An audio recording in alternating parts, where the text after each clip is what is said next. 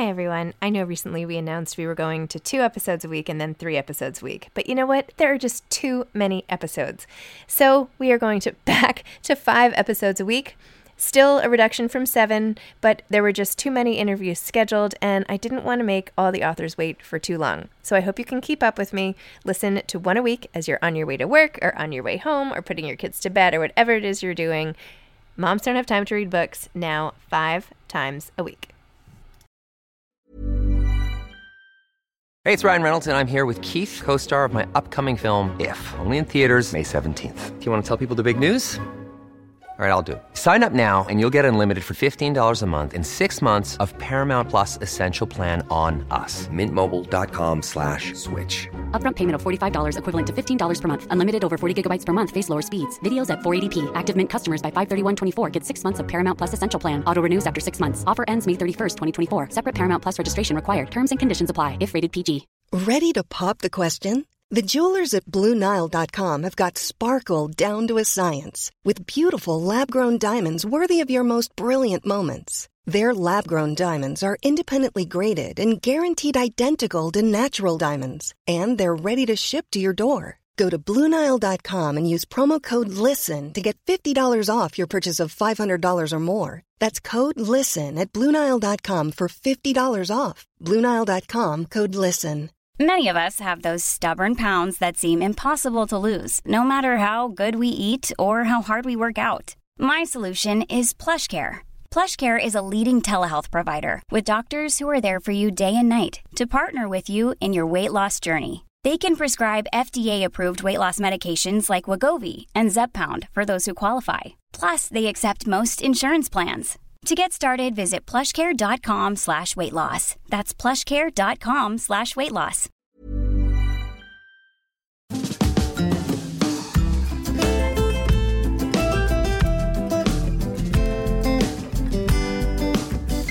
Hi, I'm Zibby Owens, and you're listening to Moms Don't Have Time to Read Books.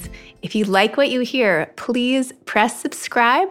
And also, if you could leave a review and rate this podcast, that would be amazing. Um, thank you to the many of you who have already done that. It means so much to me, and I read every comment. So please review, rate, subscribe, and uh, tell your friends about this podcast. Thank you. Thank you so much to Riley Versa for sponsoring today's podcast. Riley Versa is a woman owned line of bags created with the idea that one bag can really have it all. Riley Versa's interchangeable covers, pouches, and straps allow you to be boldly versatile. Get it? Versa, Riley Versa. Versatile with your fashion choices at all times. With one seamless switch, you can transform your bag into a completely new one in seconds. Riley Versa makes an amazing baby bag too, with two colored removable pouches, a detachable bag that allows it to be crossbody or backpack, and spill proof interior lining. Mental note this is a great baby gift.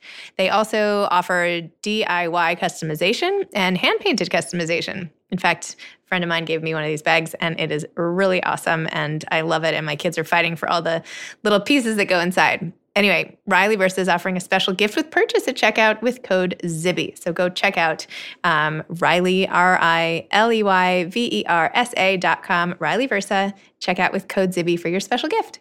I truly enjoyed interviewing Kerry Kletter about her book East Coast Girls. Kerry holds a degree in literature and is the critically acclaimed author of the young adult novel The First Time She Drowned. She also has an extensive background in theater, having appeared in film, television, and on stage. She lives in Los Angeles and adores her friends, her partner David, dogs, neuroscience, funny people, Montauk, surfing, and french fries. East Coast Girls is her first adult novel. Welcome, Carrie. Thanks so much for coming on Moms Don't Have Time to Read Books. Thank you for having me, Zibby. So, East Coast Girls. So I'm talking to you. You're in Santa Monica, California, and your book takes place in Montauk, which is way closer to me here than you all the way over there. So, how did you end up writing a story that takes place a lot in Montauk, or at least several trips there? And tell me about like writing the book in general and what it's about. Okay. So, well, first, I'm from New Jersey. So Okay. I did move to the West Coast, but I'm from New Jersey, and my dad has a house in East Hampton. So I spent my summers there since I was about 16, and it's a very meaningful place to me. So that's how it ended up being ta- taking place in Montauk. And then you want the book pitch? Is that? Let's take. I'll take the book pitch. I mean, I, I, I already. I mean, I have the book. I read the book. You know, you tell. But for everyone else who has not had the luxury of flipping through it, Okay. Okay, so East Coast Girls is about four girls who grew up together and they have this almost familial bond because they came from families that weren't particularly loving or functioning very well. And so they kind of found each other and became a pack and kind of raised each other. And then they get to high school and this terrible thing happens to them one night just a totally tragic thing, and they never talk about it. So for the next 12 years, they never talk about what happened, and they are all sort of their lives are all derailed in different ways because of this thing that happened to them.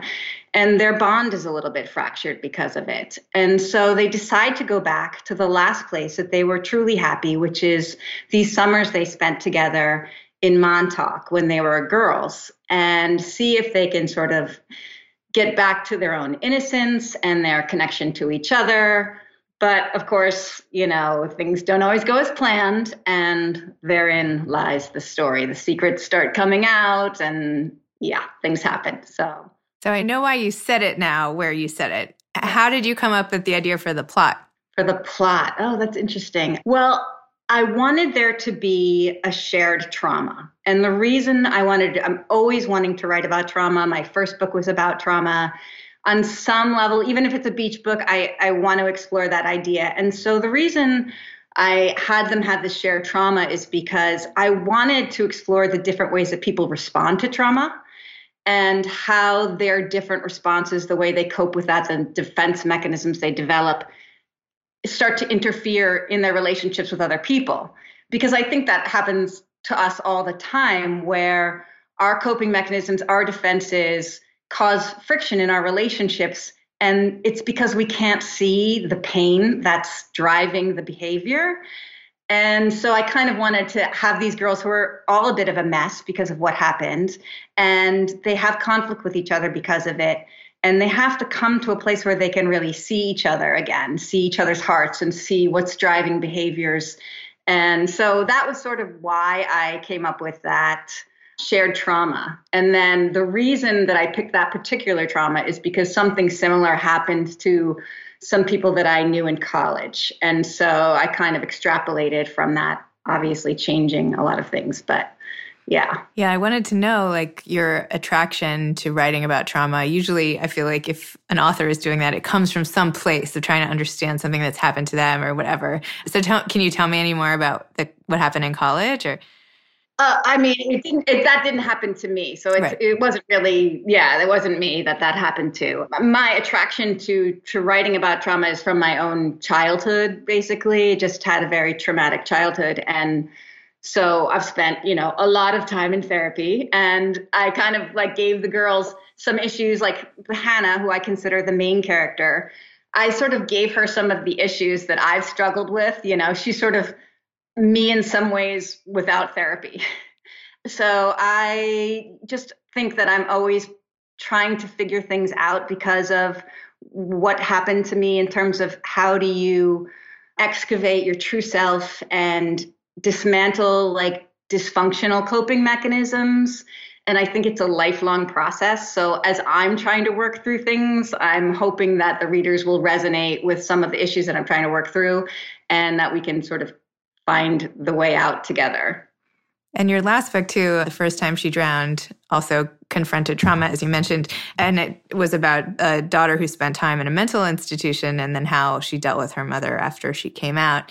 Tell me about writing that one. I'm just so curious about your whole oeuvre, if you will, your whole, like uh, what inspires you to write about this, if that, if this mother daughter thing is something that you've been grappling with yourself. Oh, I mean, absolutely. I've grappled with, you know, a mother daughter thing. And that book, was really about what they call in psychology the designated patient. And what that is, is that when there's a really dysfunctional family, a lot of times there's one kid who the family projects all the dysfunction onto, and then that kid acts out. And then the family points to that kid and says, You are the problem. And so that's basically what happens in the first time she drowned, which is this incredibly dysfunctional, abusive family. And the most sensitive child, which is usually the designated patient, begins to act out because of the dysfunction and they hospitalize her. And so I that is so interesting to me that whole dynamic of the designated patient because I think we see it in society all the time. I think we, you know, that that we're always sort of creating somebody who we can identify as the problem when usually it's a much bigger thing. And have you found writing these books to be therapeutic for you as well as your regular therapy? How much therapy can one person have? Yeah, I think so. I, I don't think that's the intention. My intention is always to hopefully give words to experience so that other people can feel seen and validated and maybe find some sort of healing or understanding in the books but i think as i do that that probably you know they say that one of the ways that people become mentally healthy is through creating narrative of their own life. So I think, you know, you're doing that a little bit when you're writing books.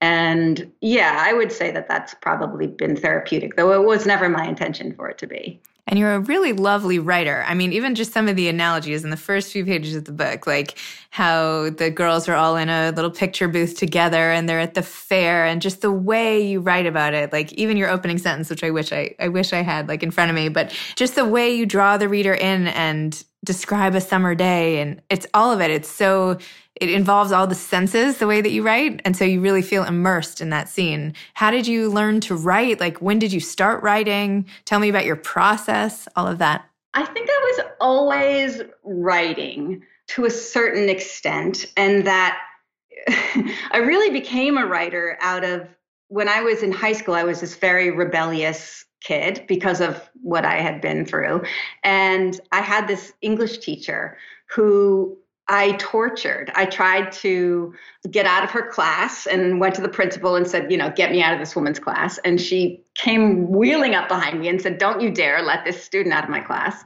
And so we spent the next three months torturing each other. And then I, she had us write an essay. And I wrote an essay about a, an ogre of an English teacher and how a student, I believe, chops her into pieces, something that you'd probably get arrested for now. You know, it was meant to be funny, but it, you know, it was definitely meant to be a dig at her. And she loved it. And she read it out loud to the class. And then she called me in afterwards and she said, you know, I think you're a writer. And nobody had ever really said, no adult had ever really said anything positive about me. So I kind of clung to that. But it took me a really long time to have the resiliency to actually write a novel because you have to have a real growth mentality about it, you know? And I was sort of in that state of, well, if somebody criticizes it, then it's not good. And so I had to grow up enough to get to actually criticism is awesome and exciting because then you can get better. So that's sort of how that happened. And then what was the question? What's my process with it? Yeah, like, how, yeah. yeah. How did you how did you sort of hone your craft? Yeah, so I read a lot. I read a lot and I was attracted to a certain kind of lyrical story, you know, lyrical language. And so I just sort of kept looking at that and and I think I had an instinct for it and just would underline sentences in books over and over and over again and try to figure out how the writer came to that and really just was self-taught mostly. You know, I was an English major in college, but mostly it was just reading a lot. So, and then when I wrote my first book, I wrote my first book and it took me three years to write it. And I sent it to an agent and she said, I, I love the writing, but there's no plot.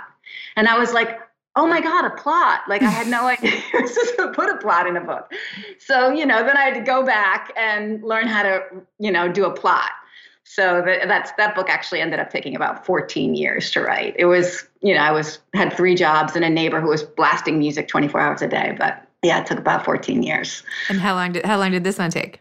This one took I think about 3. So much I'm getting faster, but it's still, you know, I really love to hone sentences and I want things especially if you're writing about trauma, I have this desire to still make things pretty and hopeful. So I it's always it's almost like a counter to the darkness, I think, to have sentences that are vivid and pretty. So that takes a while because I'm just constantly honing that. And where do you like to write? In my bed. in my bed. I mean, I pretty much don't leave my bed, so everything gets done there. My friend and I, who's also a writer, we joke we're like those old people in Willy Wonka who never get out of bed, and that's yeah, that's pretty much me. That is my ideal day if I could spend. That's like well, a dream day yeah. I don't have children, so I have the the privilege of doing that. Yeah. I my I am divorced and remarried. So on days when I don't have the kids, like I don't have them today, for instance. Well, now I got up early, but like yesterday, I did. You know, I could do all my work in bed for like you know until ten in the morning, and that feels like a huge luxury because usually, yeah. usually by ten, I've had like an entire day. Right, I, am like ready for dinner. But yeah, and I don't have the like, kids. Yeah. I see moms. I'm just like, oh my god, I don't know how. so I don't want to like pry into your personal life, but I'm so interested and you can feel free to just not want to talk about it, but you keep referencing the trauma in your early childhood and I just am wondering like if you feel comfortable talking about what happened, I would love to listen, but if not, do not feel bad saying no. Yeah, I mean, uh, there's sort of specifics that I can't really say, you know, I I never want to hurt anybody, even people who have been abusive because I feel that they're abusive because they've been abused and you know things happen to our brains sometimes that create limited capacity for things like empathy and but there was just there was a lot of child. There's never been a faster or easier way to start your weight loss journey than with PlushCare PlushCare accepts most insurance plans and gives you online access to board-certified physicians who can prescribe FDA-approved weight loss medications like Wegovy and Zepbound for those who qualify. Take charge of your health and speak with a board-certified physician about a weight loss plan that's right for you. Get started today at plushcare.com slash weight loss. That's plushcare.com slash weight loss. plushcare.com slash weight loss. Hiring for your small business? If you're not looking for professionals on LinkedIn, you're looking in the wrong place. That's like looking for your car keys in a fish tank. LinkedIn helps you hire professionals you can't find anywhere else, even those who aren't actively searching for a new job but might be open to the perfect role. In a given month, over 70% of LinkedIn users don't even visit other leading job sites. So start looking in the right place. With LinkedIn, you can hire professionals like a professional. Post your free job on linkedin.com slash people today. Hey, it's Ryan Reynolds, and I'm here with Keith, co-star of my upcoming film, If, only in theaters May 17th. Do you want to tell people the big news? All right, I'll do it. Sign up now and you'll get unlimited for $15 a month in six months of Paramount Plus Essential Plan on us. Mintmobile.com slash switch. Upfront payment of $45 equivalent to $15 per month. Unlimited over 40 gigabytes per month. Face lower speeds. Videos at 480p. Active Mint customers by 531.24 get six months of Paramount Plus Essential Plan. Auto renews after six months. Offer ends May 31st, 2024. Separate Paramount Plus registration required. Terms and conditions apply if rated PG.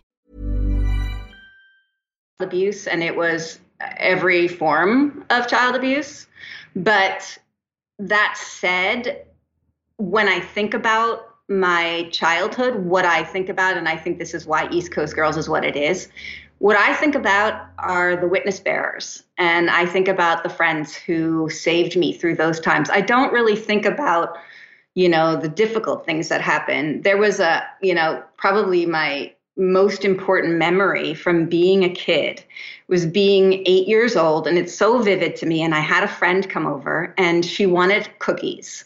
And so i called down to one of my parents who was in the basement doing laundry and i said you know can we have some cookies? And this parent did not like the fact that i called down to the basement instead of walking down to the basement and so responded with a string of expletives and insults. And my little friend, eight years old, turned to me with the most intense expression on her face. And she said, Kerry, that's child abuse. And it was the most important thing that ever happened to me because the expletives was nothing compared to what was going on. But to have somebody say, this isn't you, this isn't right, you know, this is something that is happening to you gave me a sense of fight for the rest of my life you know? So when i think about my childhood what i think about is my friends. And they rallied behind me. Everybody knew what was happening. And they came to my aid. They took me into their homes. It was just incredible. And to this day you know they're my family. They are the people that mean the most to me. And you know it's like when i write a book my entire town shows up. It's just unbelievable and so moving. And so, you know, that's what I think about. I don't want to think about you know, the bad stuff because everybody goes through it. But the people who save us, that's the stuff that to me is really meaningful. Oh my gosh, how powerful. Thank you so much for sharing that. I'm so sorry that all of that happened. And I'm so glad you had people. I'm so happy for that moment with that girl. Is she still a friend of yours? She is, yeah. And I mean, I was lucky that, you know, I think most kids don't ever get that somebody who bears witness and says this isn't okay. And, you know, that's that's the most important thing is to to to let people know that what they're experiencing isn't right. You know, that's is why we have to speak up about things. Wow. Oh my gosh. Yeah. Wow. Well, on to lighter topics. Sure. Then you became an actress for a while. Yeah. And I looked you yeah. up and you were in Lethal Weapon 4. Is that right? Is that the same you? Oh my gosh. I was Lethal Weapon 4 and I was in Swordfish with John Travolta and Hugh Jackman and Halle Berry. And I did stunts on that as well. And I did a couple of soap operas and stuff like that. What kind of stunts? Oh, okay. So in Swordfish, I don't know if you ever saw that movie, but there's these hostages who they're in bomb vests and they're taken on a bus and the bus gets flown through the air by a helicopter. So the way we had to do that is we had to go into an airport hangar and they took two 60 foot cranes and lifted the bus up on the two cranes and then they let one side go so that we were swinging hanging in the bus and we're strapped in and it was terrifying because what happened was a stunt guy right in front of me his strap broke no and yes and so he went tumbling all the way to the back of the bus. And there was a 60 foot drop to the concrete underneath. And the only thing that saved him was that there was a person sitting there. And so they hit each other. They both had to go to the hospital. They were okay, but like broken bones. And the movie made us do it another take after that. So that was my stunt career. I was I was one and done. Yeah. Oh my gosh. Yeah, it was crazy. But it was really fun. That that set was really fun. I, you know, we were on the bus shooting so many hours a day and it was John Travolta and Hugh Jackman. And so one day I got John Travolta to do the, you know, you're the one that I want. And then all the hostages would lean out, you know, like in our bomb vests and we'd lean into the aisle and go, ooh, ooh, ooh. so yeah, we had a good time. But after that movie, I was like, you know, I don't think I want to do this anymore. Hollywood is very masochistic and very, you know, you're just kind of always trying to prove your worth. And if you're a woman, you have to worry about aging and all these things. And I thought, and people are sort of climbing each other. And it just was not an environment I wanted to be in. And so I thought, I'm going to write a book. And I sat down one day and I wrote the first sentence of my first book, which is My Mother Wore the Sun Like a Hat. And I, I had no idea why, but I was like, I guess this is the first sentence. And it 14 years later, it stayed the first sentence and everything else changed. But yeah, it was after that movie that I was like, I think uh, I think I need to pivot here. Yeah, I think stunt doubles with broken bones might not be a, a lifelong career path. wow. And how about now? What are you working on now? What are you What are you in bed writing? I am working on a book about an actress who is publicly shamed and who retreats into solitude to escape the world. And I'm writing it because I'm really interested in that whole idea of public shaming as a corrective measure. I've very complex opinions about it, and I'm trying to work through them about how I feel about it. But mostly, you know i'm i think i'm not for it in some of these situations where it's a minor thing that happens and we kind of as a society pile on and say oh you're a bad person. And i think that is again because of my childhood when you grow up in a abusive home you get very black and white thinking this person is good this person is bad. And you know that's something that i've had to dismantle my whole life to get to the point where like people can do bad things and not be bad people. And so that's something that I re- I always want flawed characters who you know have redemptive qualities. So that's kind of what I'm working on right now. Who knows? Who I mean, knows? It's very timely. I mean, now I feel like you know I was just talking to my husband about this. Like the Me Too movement was one thing, like started by Harvey Weinstein, and now everybody on Instagram is shaming everybody for being racist, and everybody's coming out with this. And what did you say? And I don't know if I mean there was some there was a CEO whose emails to her company from 2017, one or two emails are now all over Instagram. And it's like, I'm not defending that person by any stretch, but it's like, is this going to be the next thing, right? Is this going to be the next way where people are going to fall? Oh, today this person came out because of her email or his email, or, you know, it just seems like this is a, like, I don't know, like the doors are open and I'm just waiting to see the, the, the, the cascading effect of, of what happens here. Yeah, well, I think that you know, we have to give room for people to grow. It's not that they might not be doing those things. I'm sure they are. You know, I think we all have to explore our own racism growing up, you know, just like I'm still dismantling, you know, sexism in myself. Having been raised in this society, I'm sure that, you know, there are things that I have to investigate and that we all do, but we have to give people room to grow and I, you know, I remember this moment when I was 21 and I was a real jerk at that age. I was still a bit messed up. And this was huge to me. And it really taught me something about how people change, which was that I was driving in a parking lot and there was hardly any parking spaces. And I saw someone going for a parking spot and I took it.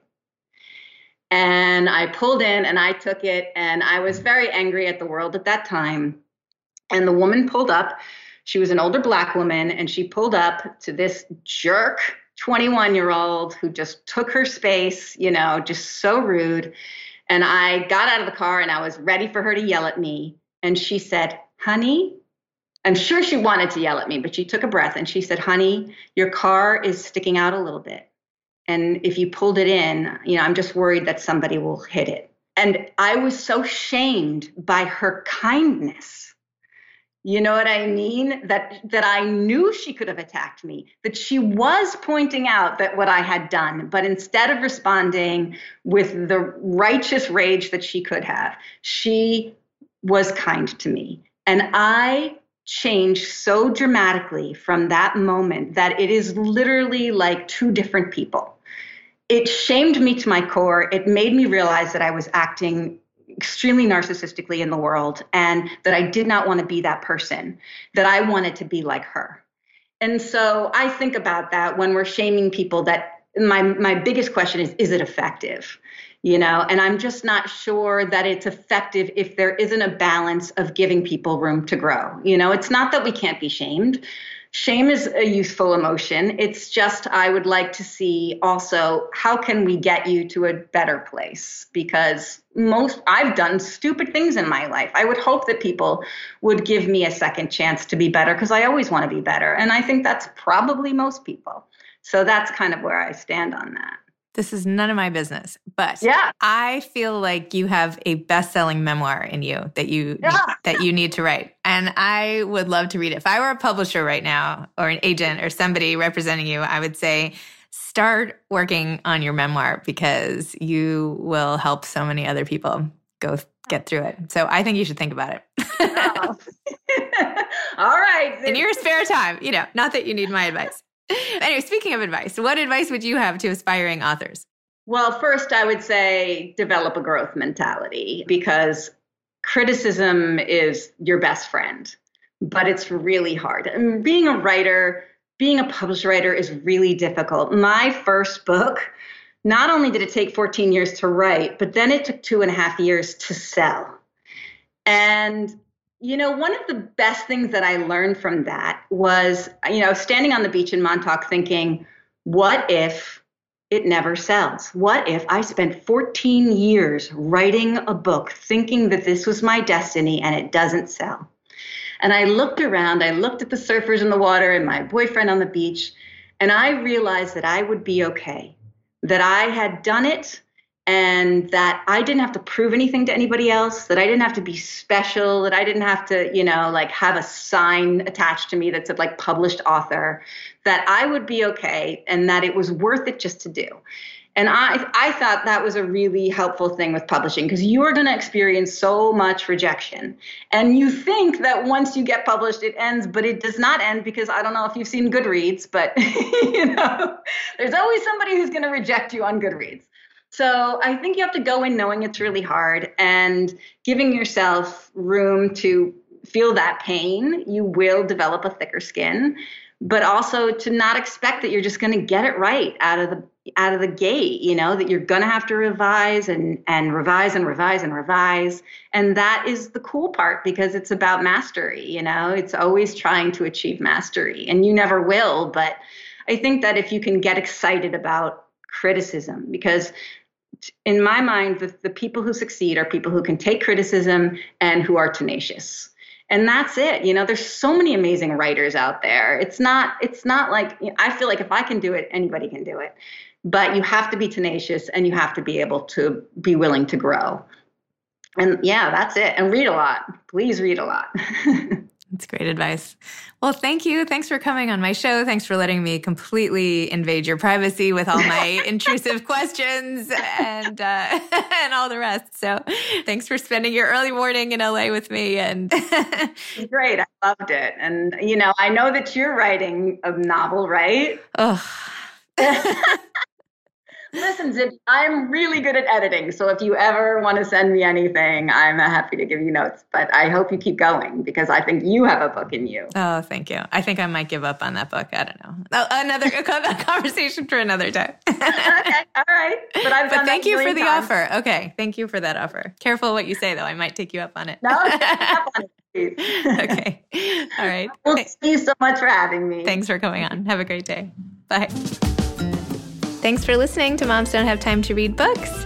Please don't forget, subscribe, rate, and review this on iTunes. Tell your friends about it, spread the word.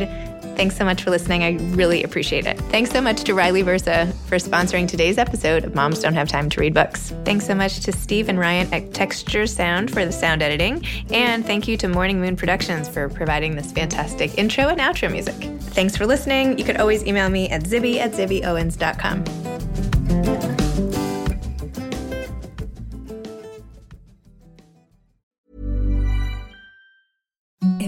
the softest sheets you've ever felt. Now imagine them getting even softer over time. That's what you'll feel with Bowl and Branch's organic cotton sheets. In a recent customer survey, 96% replied that Bowl and Branch sheets get softer with every wash. Start getting your best night's sleep in these sheets that get softer and softer for years to come. Try their sheets with a 30-night guarantee. Plus, get 15% off your first order at bowlandbranch.com. Code BUTTERY. Exclusions apply. See site for details. Hi, I'm Daniel, founder of Pretty Litter. Did you know cats tend to hide symptoms of sickness and pain? I learned this the hard way after losing my cat, Gingy. So I created Pretty Litter, a health monitoring litter that helps detect early signs of illness by changing colors, saving you money and potentially your cat's life. Pretty Litter is veterinarian developed, and it's the easiest way to keep tabs on your fur baby's health right at home. Go to prettylitter.com and use code ACAST for 20% off your first order and a free cat toy. Terms and conditions apply. See site for details. Planning for your next trip? Elevate your travel style with Quince. Quince has all the jet setting essentials you'll want for your next getaway, like European linen, premium luggage options, buttery soft Italian leather bags, and so much more. And is all priced at 50 to 80% less than similar brands. Plus, Quince only works with factories that use safe and ethical manufacturing practices. Pack your bags with high-quality essentials you'll be wearing for vacations to come with Quince. Go to quince.com slash pack for free shipping and 365-day returns.